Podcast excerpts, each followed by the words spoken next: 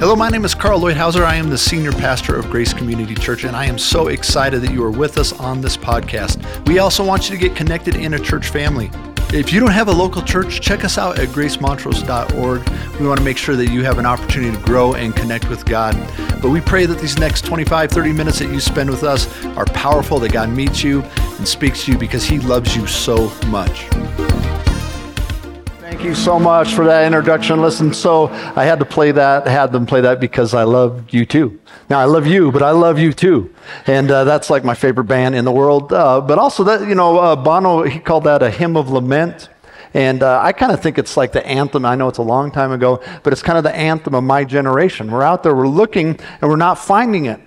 But did you notice? Do you know that those guys like know Jesus? Like Bono knows Jesus. And so what's the problem? I mean, isn't that the answer? He knows Jesus, but he's out there saying, I'm still looking. No, he knows that, that Jesus carried the cross and all his shame, but he still hasn't found the answer. And see, I think there's a lot of us that actually we are in the same place. We know Jesus, we found life, but we're still saying, wait a second, there's just something missing. I'm looking for that purpose. I'm trying to find why am I here and what is God doing in my life. And uh, it reminded me actually of uh, this picture that I, I, remember when I was a kid. I went to the Denver Zoo. If you want to bring that picture up, I, I, remember seeing this. And you know, there's something there all along that you didn't even know was there. If you want to show us what's there, see that little mountain lion? It's kind of scary, actually, uh, just right there in the background. And, and it was there, but you just didn't know it. Or here's another picture. Uh, this one's a little easier to find, but there's something there uh, right there that's been there all along. I love this one. Can you find what's just hidden over there? You go, yeah, you bring it up right there. You can see it. So there's these things. This thing, purpose, is actually there all along. But we're out there saying, now where is it? How can I find it? What's my purpose? What's my call? And so Bono actually, I don't know if he knows the book of Ecclesiastes, but is actually, he could have like pulled that song straight from this. I mean, it is the same heart and it is the same problem that King Solomon brings forward. So if you have your Bible, we're actually going to be in the book of Ecclesiastes uh, for this whole service. And you can open it up to the very first chapter. And you see the same heart cry that Bono has. I'm just looking and I can't find it. We see the exact same thing here with King Solomon. So let's go to Ecclesiastes 1 1. And so it's the words of the teacher, son of David, king in Jerusalem. That's why we believe Solomon wrote this. And this, look what he says meaningless. Meaningless, says the teacher. Utterly meaningless. Everything is meaningless. What does man gain from all of his labor at which he toils under the sun? See, both Bono and Solomon know God. But they're looking for something else. They're looking for purpose. Now, there's two ways to learn things. You either believe what your mom said, or you put the hand on the stove. Now, how many of you are the put the hand on the stove kind of people? All right? Yeah, there's some of us learned that way. How many of you just believe what your mom said? All right? Now, this is a time. Listen, Solomon spends his whole life looking at these things. All right, this is a time that I'm going to urge you, I'm going to ask you, let's learn from what somebody else says here. Let's not waste our whole lives trying to figure out what it all means when somebody here has wasted his whole life for us. And we can see what it's all about and we can see what he concludes in the middle of this, all right? And it's no wonder Solomon has so much problem figuring it out because he's got 300 wives. That makes it hard. How does a guy work that out, right? I mean, that makes it confusing right there. But so let's look and see where he goes to for purpose. And so we'll start where he looks for purpose in fun and in pleasure. So uh, Ecclesiastes 2, verse 1. He says, chapter 2, verse 1 I thought in my heart, come now, and I will test you with pleasure to find out what is good. But that also proved to be meaningless. Jump down to verse 4. I undertook great projects. I built houses for myself, planted vineyards. You know, one of the things about Solomon, uh, the reason that he was able to figure it out is he had unlimited resources. I mean, a lot of us, we keep looking because there's, there's another higher level to step. There's nowhere else for this guy to go, right?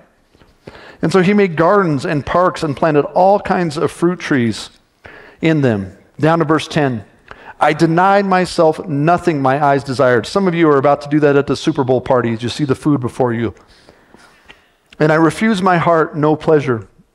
My heart took delight in all my work.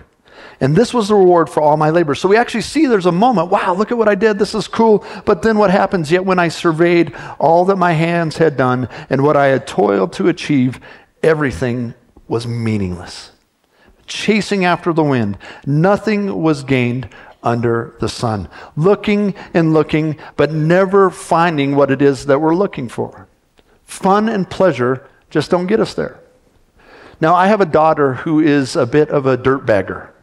And what that means is that she like lives in her car and she's like, "Hey, Dad, I'm living in my car and I'm climbing uh, wherever at this park and I'm climbing here and I'm just gonna." And then she lives for adrenaline, right? So you know she's rowing on the river in the summer and then she's skiing and you know working at the ski resorts in the winter and just living for adrenaline. And you know we were having a, a conversation the other day and she said, "You know, sometimes I just get tired of talking about the last climb. Or I get tired of talking about the last tracks that we put down in the the snow. And I can, I can relate because I've spent time with her. You know, she took me rafting on a multi day trip, and sometimes I run into her dirtbagger friends and we hang out. And, you know, you hear these stories, and you know what I usually think?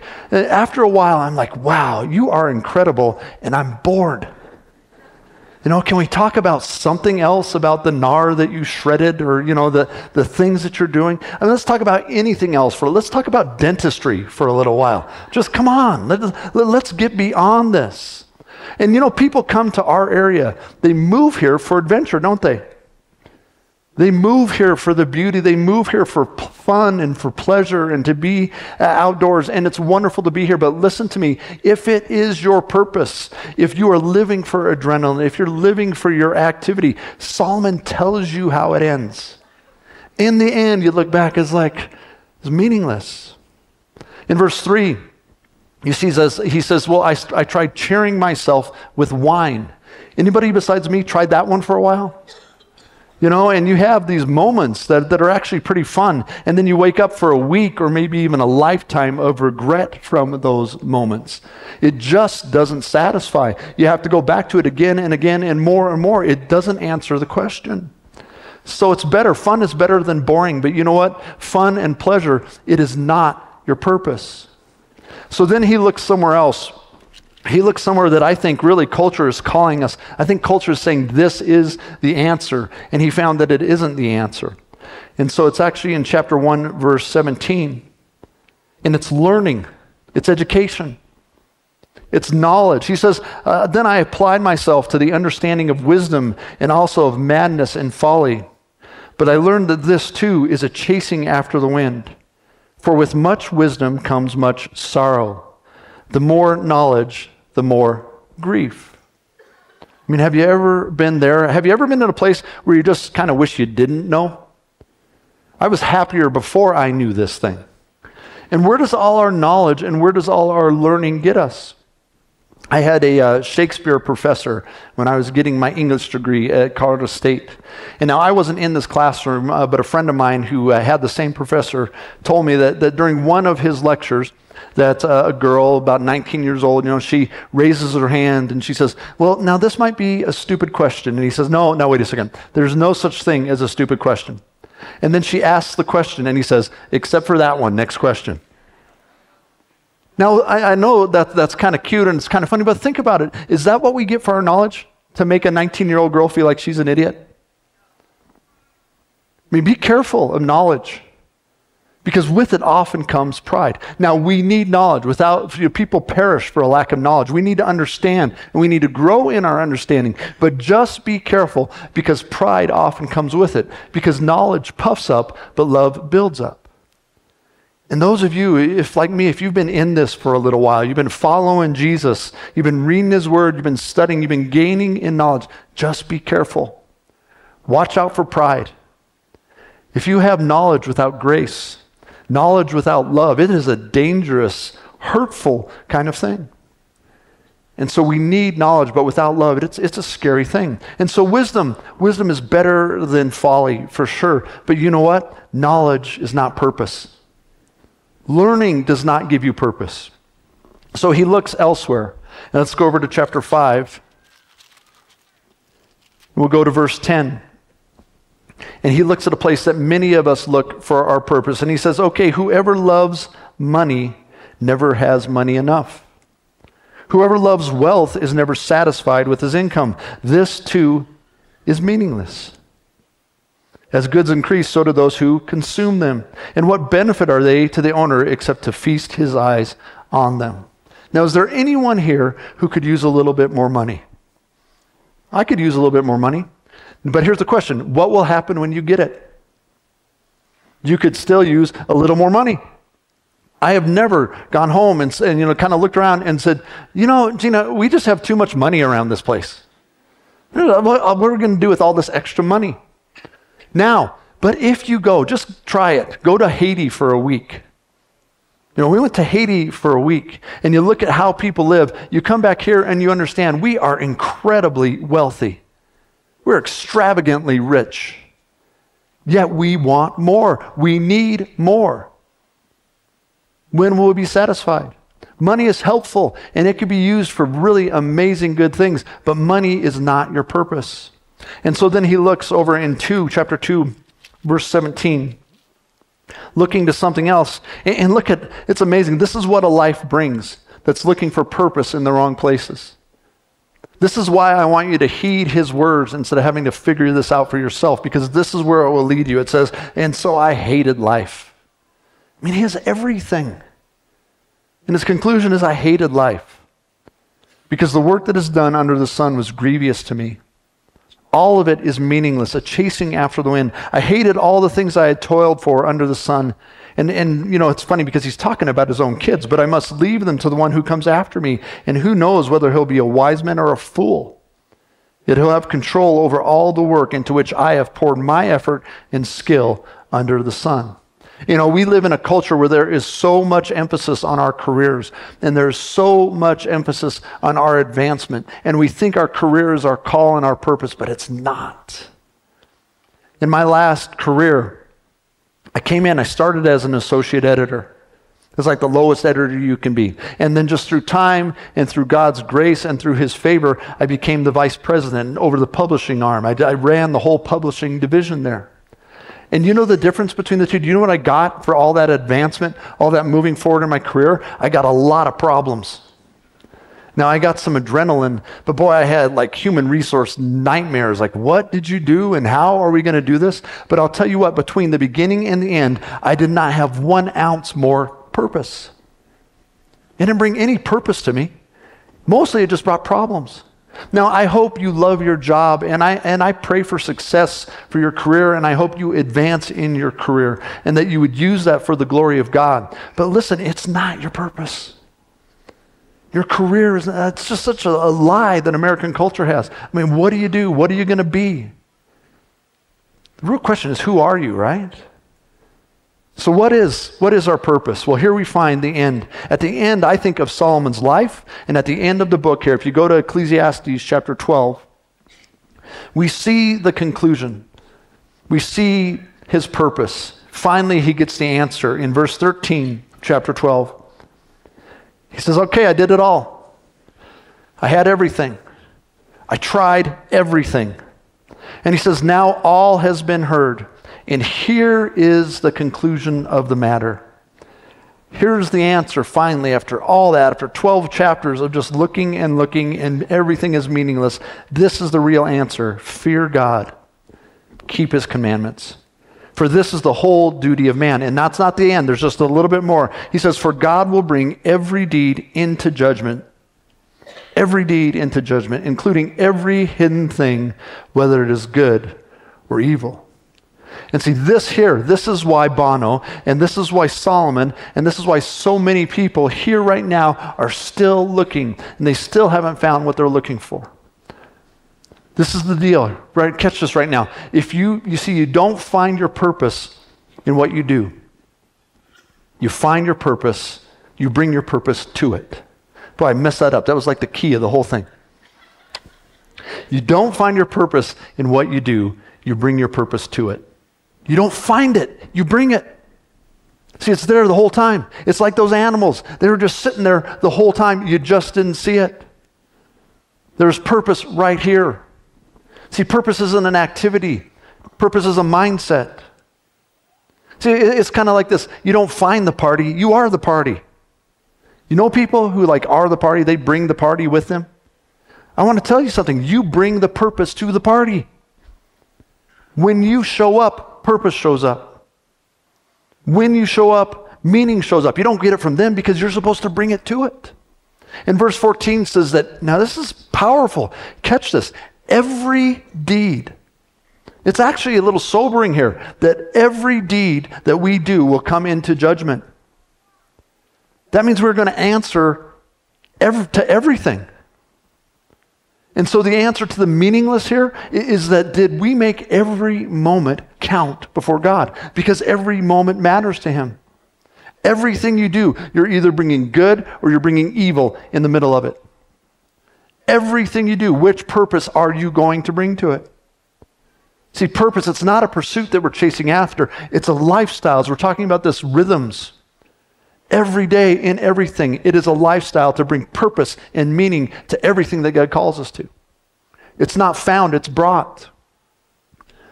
Ephesians 6, there's this uh, chapter where Paul, it's really interesting. He says, Children, obey your parents. And then he says, And slaves, obey your masters. Now, I want you to understand that this is not a biblical endorsement of slavery, okay?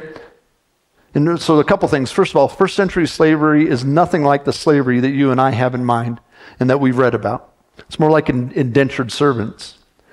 But we also know in 1 Timothy 1:10 that Paul he gives this list of rebels and wicked and ungodly, and one of the things he says is slave traders. Human trafficking and, and slavery is evil. It's clear in Scripture. But the reason that Paul brings this up in Ephesians 6, the reason that I want to talk to you about this is that what he is saying is that even if you find yourself in that horrible, ungodly circumstances, that even there you can have purpose. Now think about this. Think about a slave's answer to all of our questions that we're asking about who we are, right? No, how about this one? Am I living up to my full potential? What would a slave say? No. How about this? What is my path to ad- advancement here in this career?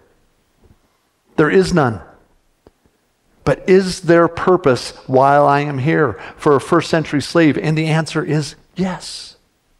And if there is purpose even in that horrible, ungodly circumstances, then listen, there is purpose for you.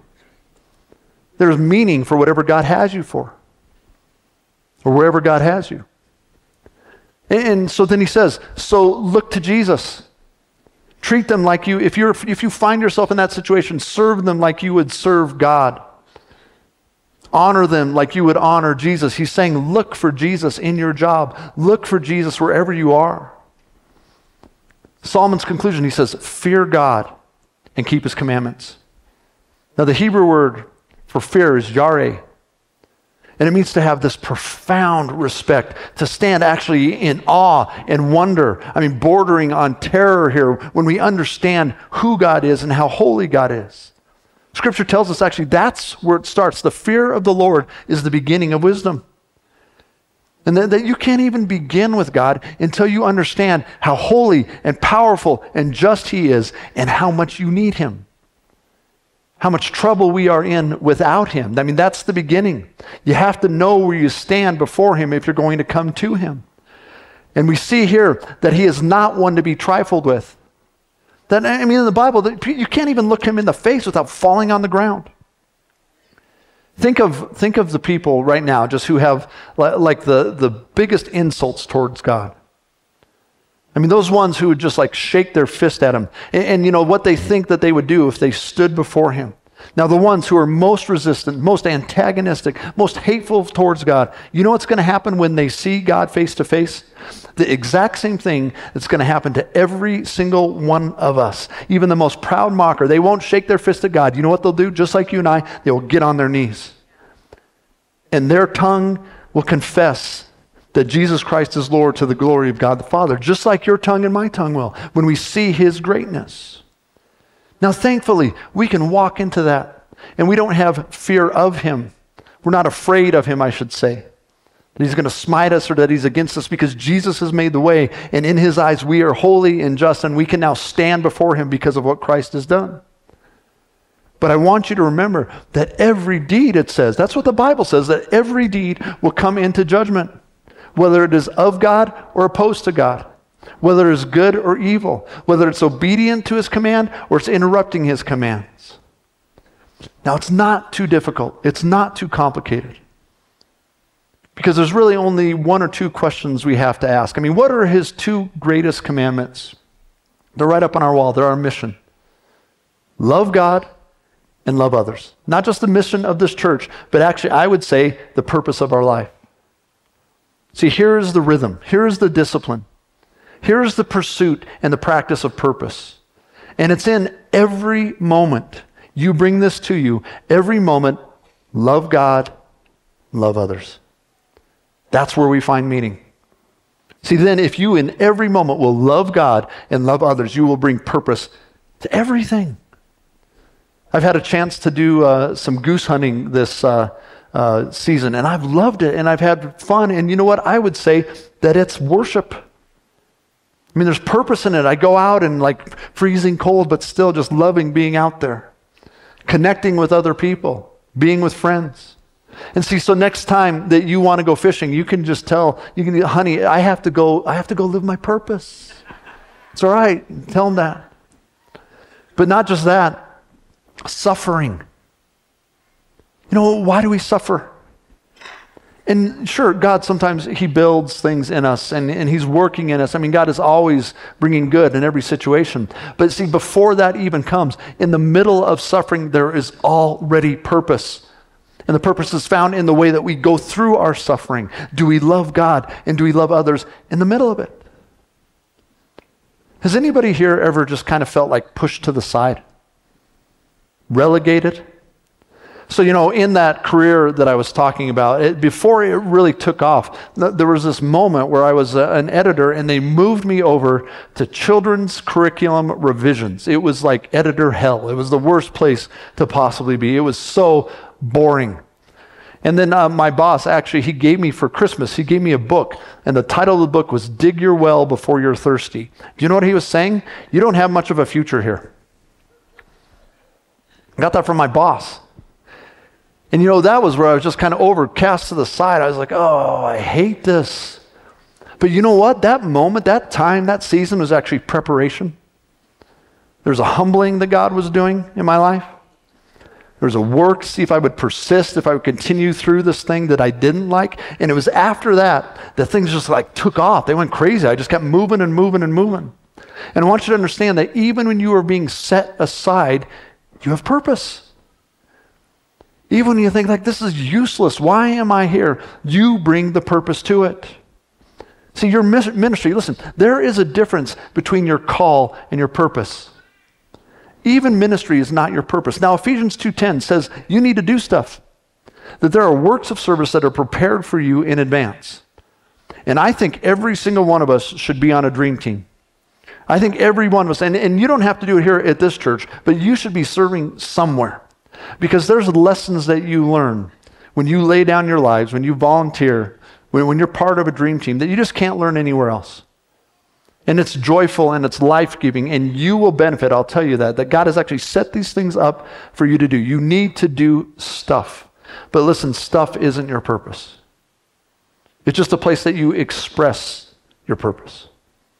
And there's meaning in it, and it's rich and it's full but we actually bring the purpose to it. See, I, I am called to pastor, but pastoring is not my purpose. Fearing God, obeying God, loving God, loving others, that is the meaning of my life. Wherever God has me. And the beautiful thing about that then is that, and I, I hope it doesn't happen, I don't want it to happen because I love being here right now, but if God removes me from it, I still have my purpose. You can take it away from me, and you haven't taken away my identity. You haven't taken away the meaning of my life. So, uh, in about a, a, year, the council has uh, offered uh, that I can take a, a, little sabbatical. My family can. So, about a year from now, our plan is to take a short sabbatical. And I already know what I want to do. I want to go just for a few weeks, few months, I want to serve in another ministry, just like cleaning toilets and just, just someplace where I don't have to make any decisions and someplace where I don't have to be Pastor Carl again because I want to find that place again. I want to remember who I am as just a child of God, Carl. Where I remember that, that this right here, this isn't my identity. And whatever you're doing right now, that is not your identity and it's not your purpose. It's found in here. You bring your purpose to you. You bring your purpose to the things that you're doing. So, uh, yesterday, um, I was at Arnie Chavez's funeral, you know, who was one of our pastors here. And you know what? It was just different. There's just something different about being at a person's funeral who lived their life with so much purpose. Wherever that guy was, went, you know, he brought purpose. The purpose of Christ. Because you know what? He, he started off as a brawler and God turned him into a lover. God changed him. And so wherever he went, as he went into the neighborhoods and took our ministry into the neighborhoods, he brought the purpose of Jesus with him. Thankful for Jeremy, who's continuing that on, and the team who's moving that forward. But it was just so beautiful to hear story after story about, and, and see, this is how God touched me through him, and this is how God touched me, and this is how God touched me.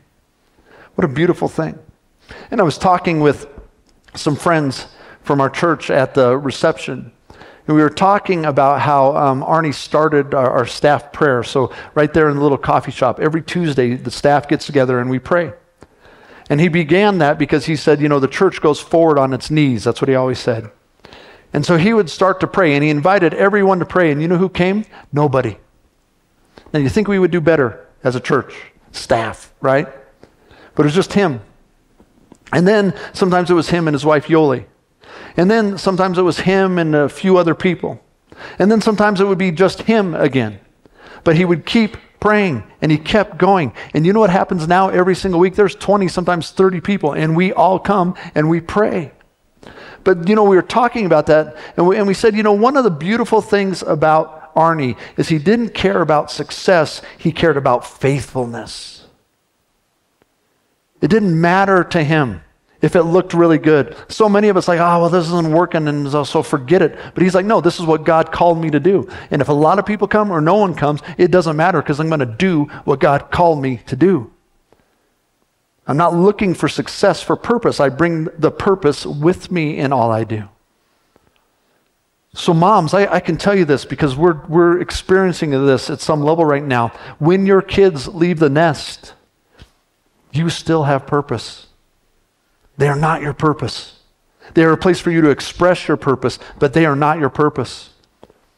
And dads, I, I, can tell you because we're so afraid of failure or losing our job or, or, or just falling down and not providing. Listen, all that can be gone, and you still have purpose.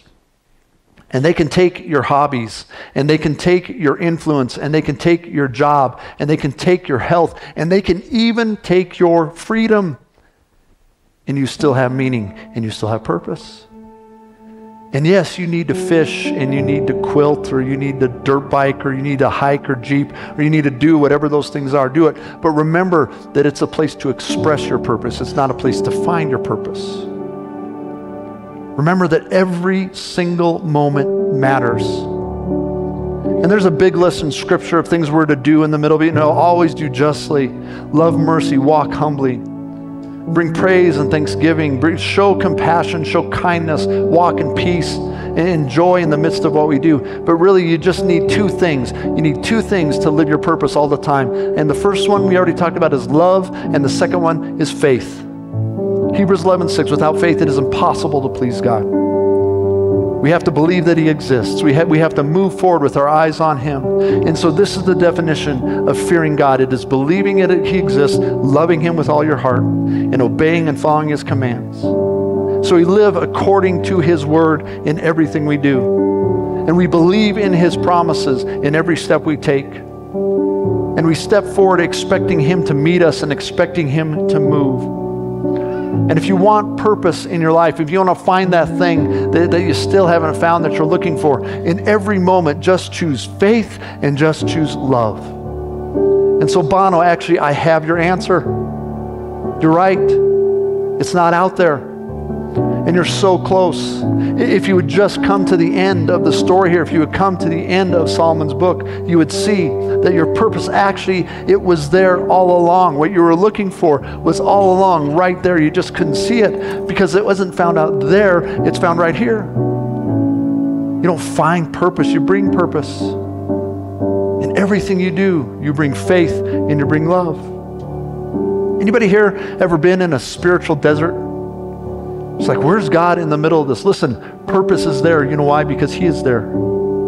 You ever been in a place where you're just kind of plowing the dirt and it's just not working? It is just such hard ground. And I'll tell you what, purpose is there because He is there. See, we have a God that we're in, we're in the middle of the desert, and that's where we find manna and provision. We, we serve a God that brings water out of the hardest stone. Psalm 81 16. He says, With honey I will satisfy you. See, we, we find provision and we find purpose and we find life in the driest places. We find life and provision in, in the hardest places. That He is there and we find it because we bring Him and we bring purpose to it. So, Lord, we just thank you so much, God, that, that you are always here and you are always near. And Lord, if there's anyone here who doesn't know you, I just pray that they would give their heart and they would give their life to you right now, Lord, that they can find their real purpose. And Lord, for those of us who do know you, Lord, I pray that we would just walk in it. We would quit looking for other things to satisfy, but to know that you are the great provider. Lord, that all we want, all we can find is found in you, and we carry it with us because your spirit is within us. In Jesus' name.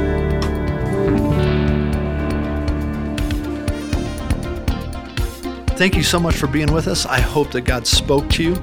We would love to follow up and care for you any way that we can. So come visit us at gracemontrose.org. Say hello. Let us know what we can do to help you grow in Him. God bless you.